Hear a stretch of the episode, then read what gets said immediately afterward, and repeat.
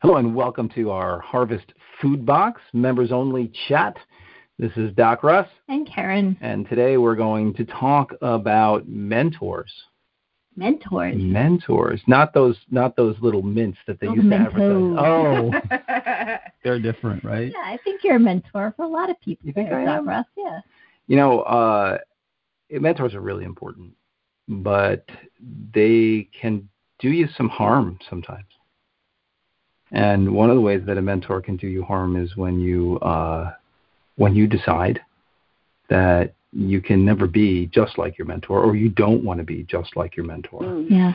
and you decide, "Oh, screw it, yeah, I'll just do what I want." Right. Uh, so sometimes the mentors that you look at are so much different than you.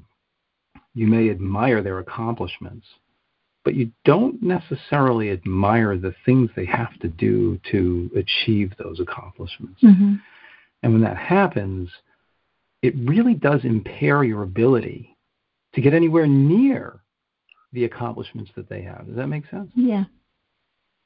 I'm going to explain kind of why that is. Oh, it's a Facebook message. I'll have to get to that later. Um, we're going to talk a little bit about why that is. okay. So now, uh, I believe um, you went social work school, didn't you? Yes, I am. I'm a licensed social worker. I know. So you know a little bit about how people tick. hmm Some people tick more than others, right? Definitely. Some people have a real serious tick. Uh, uh, you know, one of the things that uh, unexpectedly uh, I've become sort of a, at least an armchair expert in psychology. I wouldn't call myself a bona fide expert because my training is in physical therapy, but somehow yeah, you're very good at it. You have Well- good good advice. it's very kind of you, even though it comes from my wife. Uh, I, I like to think that I'm pretty good at, at sort of looking at the world through the lens of human psychology. And what I've learned is that everything we think is real, everything, is a constructed reality. You've heard me use that term before. Mhm. And this constructed reality is created in our minds through a series, a matrix of beliefs. And that, that matrix of, of beliefs literally defines our world for us. So that each individual person has their own matrix of beliefs, and, and some of my beliefs overlap with yours, Mhm. whereas some are, are just mine. And we protect those beliefs because, by definition, we believe that they're true. Right. Right? A belief is just an idea that we are convinced is absolutely true. Correct. And the only way that we can really start to challenge those beliefs is to ask questions, Some hard questions. some too. hard questions. Now, what's one of my, what's my favorite saying? You know, the quality of your life is determined by The the quality of the quality of the questions you ask yourself, multiplied by the frequency that you ask, raised to the power of the integrity of your answers. So there's, there's some there's some unpacking we need to do. First of all, what is a quality question? How frequently do you need to ask? And what does it mean when you lie to yourself? Okay, so you really need to have high integrity in your answers. You need to be willing to look at your beliefs in a very real and true way. And in that matrix of beliefs, in this vast universe of beliefs that are going on in your head, and it's vast, covering every aspect of your life. At the very center of this is a set of beliefs that are so insulated, so protected, so locked away that they're very, very hard to even examine. And what do you think they call that? That insulated, locked away, protected set of beliefs. We actually have a name for it. Do you have any have any idea what that might be? I have no idea. No idea. No idea. It's actually your identity. Your identity. I gotta get better at mouthing words. So your identity, who you think you are. I remember when we were doing Lose Weight for Good. Remember, I, I think I did a whole podcast on who do you think you are, because who you think you are is going to determine who you really are every time.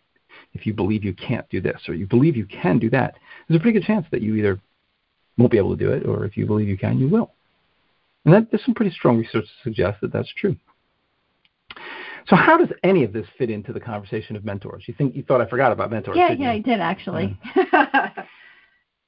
because when we look at a mentor, we're constantly sizing that mentor up to who we believe we are.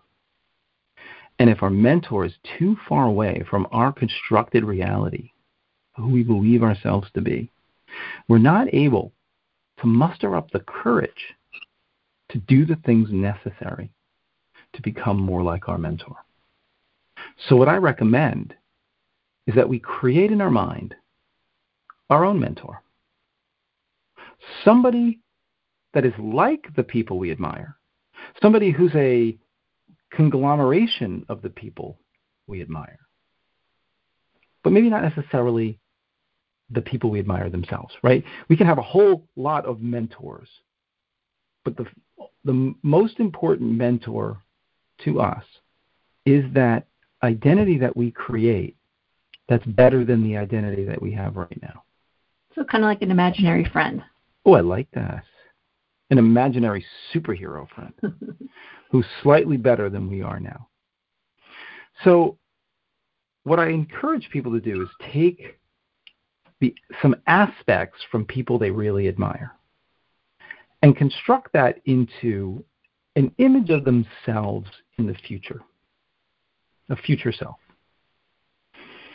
And I want you, I want you to imagine that this person has reorganized their their thoughts around everything.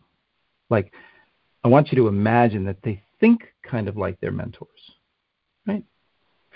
So, this is a person who has achieved the first step in the journey of what you want to achieve. And they think like somebody who has done whatever it takes to achieve that step. And once you start to construct who this mentor is, make friends with them, right? You get, get to intimately know them. And then when you find yourself at crossroads, when you find yourself making that difficult decision, and you're just about to crack under the pressure, ask yourself this question Is this what would my mentor do right now?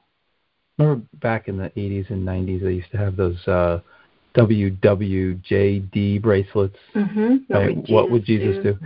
That's actually really effective. Uh, you know, when school children were presented with the opportunity to have either apples or french fries, and they were asked, you know, which would you choose? They overwhelmingly chose french fries. Without any other prompting, when they were asked, which would Batman choose? They overwhelmingly chose the apple. Hmm, interesting. And they don't know anything about Batman's dietary habits. I mean, I happen to know Batman personally and he's all over French fries. Just saying. No, but the point I'm trying to make is that they imagined their superhero selves, and they almost always made the right choice. So sometimes, if you imagine your mentor, you imagine this person that you want to become, and you say, what would they do right here, right now?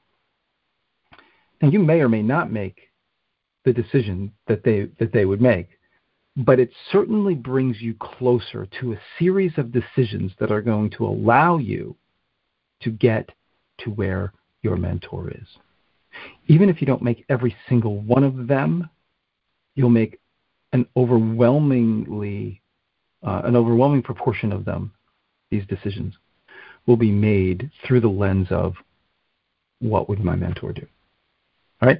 So step one is to recognize that you have this identity and that it's a constructed identity and that's deeply protected and that we're going to ask you to spend some time examining what those beliefs are. Who do you believe yourself to be? And that it requires sort of what I would call a, a process of creative destruction, where you have to create you have to create yourself by destroying who you think you are. You get in there and you chip away at that old identity. Now, the whole time you're going through this destructive creativity, this creative destruction. You're also taking that creativity and you're building this identity of the person you want to be. Right? Yeah. And then you're asking yourself this quality question. And this is one of many, many quality questions that we're going to talk about moving forward. But you're going to ask yourself this quality question. And the quality question is what would my mentor do right now? What would my superhero friend do right now? What would Batman do? right? Wonder Woman. Wonder Woman, Superman, The Flash, Captain America. Uh, not Iron Man. I don't like his morals. Not a mentor. not, not a mentor. but that's me, right? Right. The point is this create yourself that mentor and constantly measure yourself against that image. And you'll find you start making better decisions. And if you start making better decisions consistently enough, you're going to end up becoming that person. And then you get to make a new mentor the next step along the way. And then someday you just might wake up and realize that you become that person that you never thought you'd ever be able to be. So that's that. That sounds easy. Simple, not easy. Not the same thing. So this is Doc Russ and Karen signing off for Harvest Food Box.